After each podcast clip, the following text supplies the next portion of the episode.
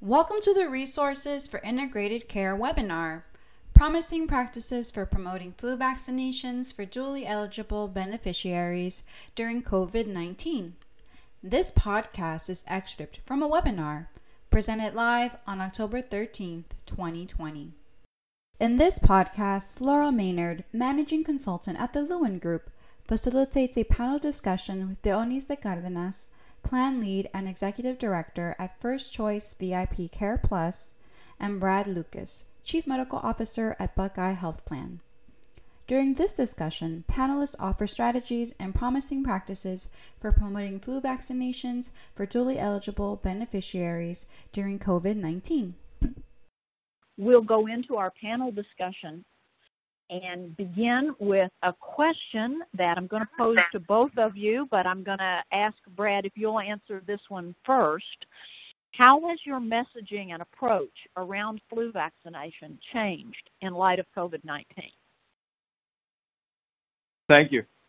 The, the messaging is, is similar as, as the typical flu years, but the, the COVID 19 pandemic really has provided a unique opportunity for messaging around public health, as well as reminders about the availability of, of existing flu vaccination. So members are more aware now that their individual decisions have an impact on community safety and the vaccinations are an effective way to protect themselves and others in the community.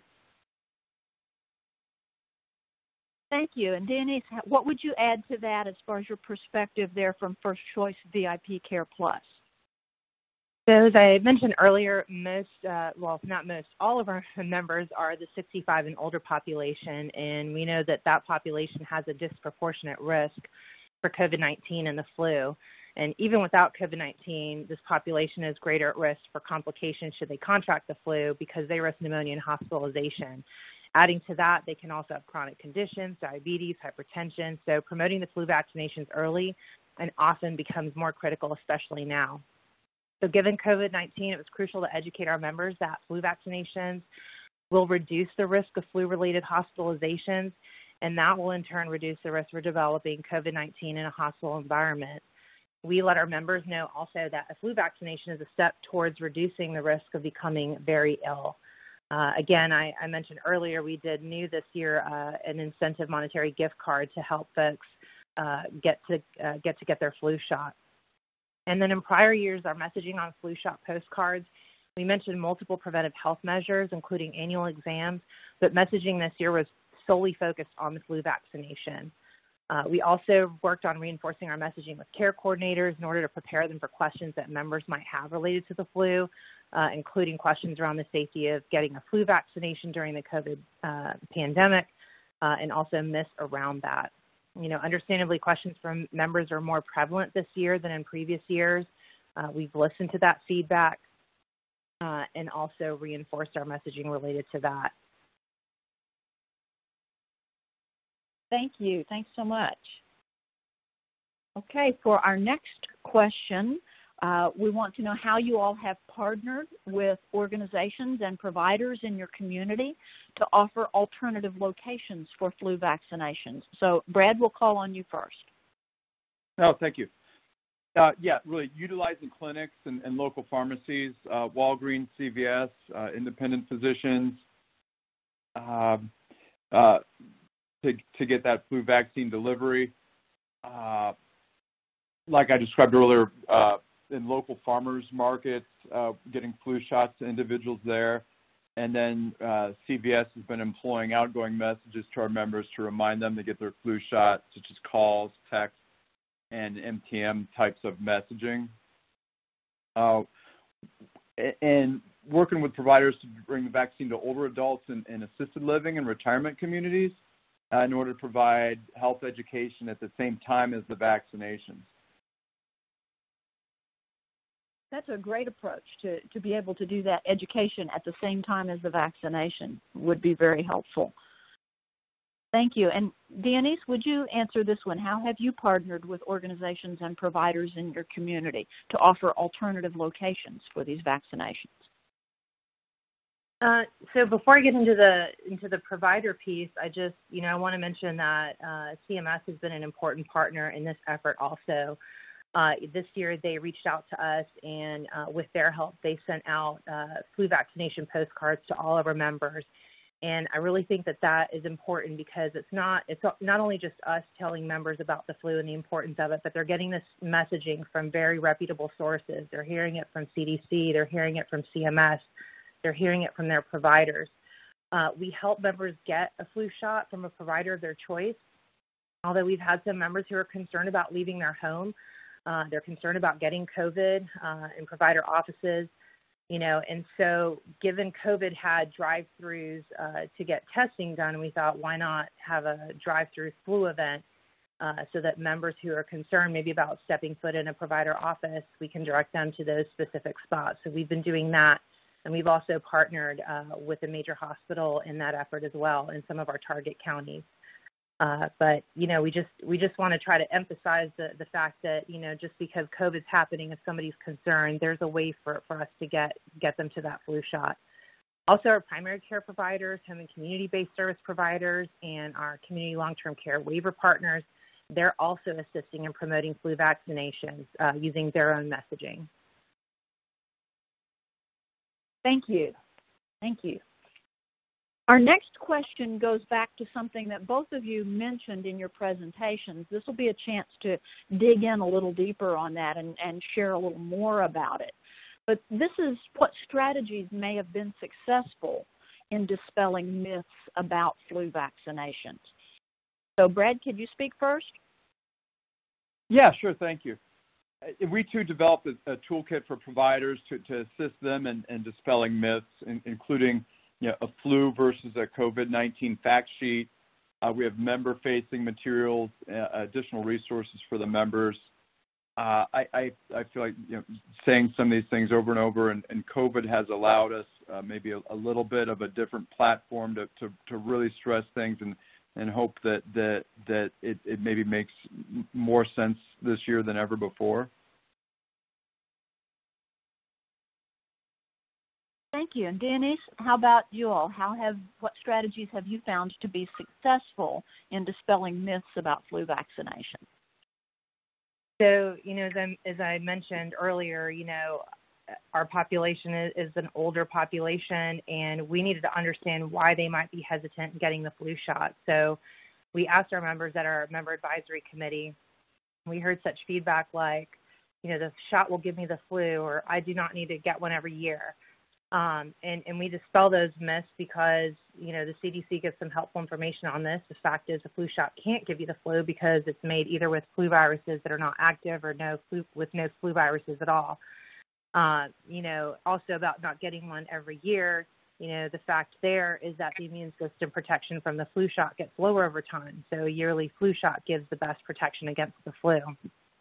But despite all that, folks still have strong core beliefs. You know, we've we've received this year some heartfelt thank you notes for offering uh, the incentive to get the flu shot. Uh, we also, interestingly, got a note uh, thanking us for that as well. But uh, you know, also saying they would trust and pray they would stay well. So it's really important to, you know, respect people's beliefs, but to continue to provide them the education that's available out there, uh, and and just to keep reinforcing that. We want to make sure that we take that input from our MAC uh, member advisory committee because that helps enhance our cultural competence in developing the messaging about the flu vaccine uh, I think we all have, you know, certain thoughts about it, and we want to make sure that we're hearing those thoughts from our member population. Uh, we also educate our care team on, on the responses to these common myths, so they, they too are prepared when they get member questions related to that. And uh, I just want to stress also, you know, care coordinators, they're encouraged to listen and respect the concerns of our members, including when they have religious-based hesitations and anti-vaccination beliefs, uh, and it just reinforce that education. Thank you. Thanks for sharing that. And we want to, before we ask our next questions of our panelists, we want to turn the tables a little bit and ask our attendees to begin typing into the Q&A box what strategies you may have found to be successful in dispelling myths about flu vaccinations. Uh, that would be great if you could just type that in. It'd be very, very helpful. Uh, what have you found to be helpful in getting past these myths about flu vaccinations?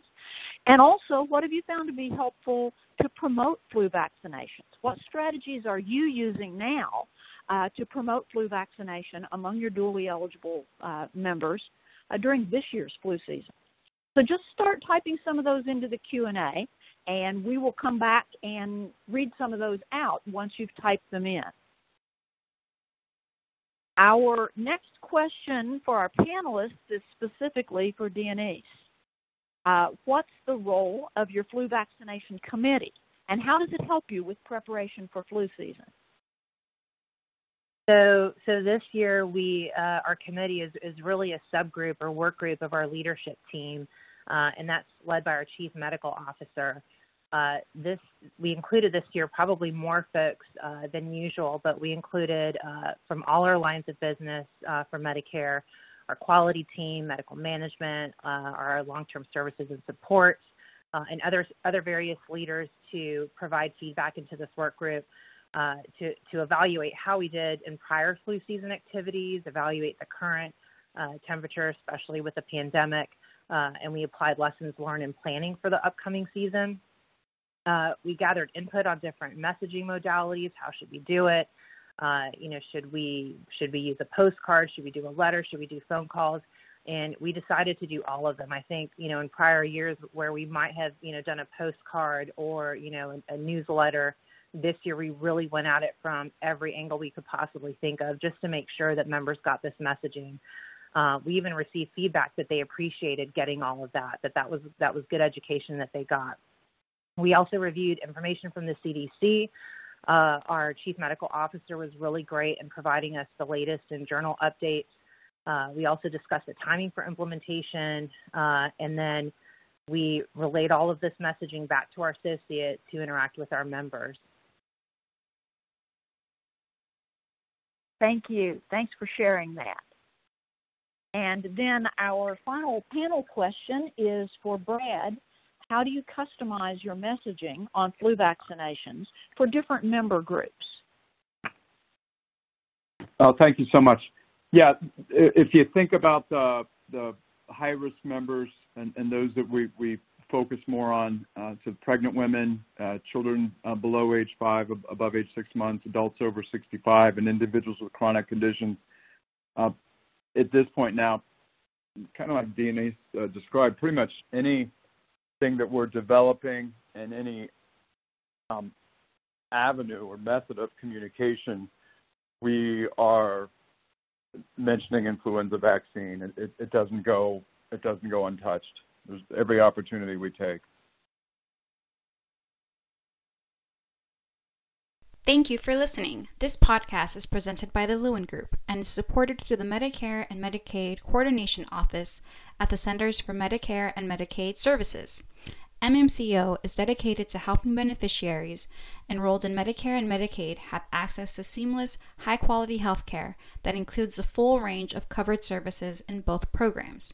To support providers in their efforts to deliver more integrated and coordinated care, MMCO is developing technical assistance and actionable tools based on successful innovations and care models.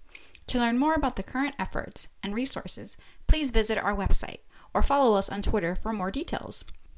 Our Twitter handle is at integrate underscore care.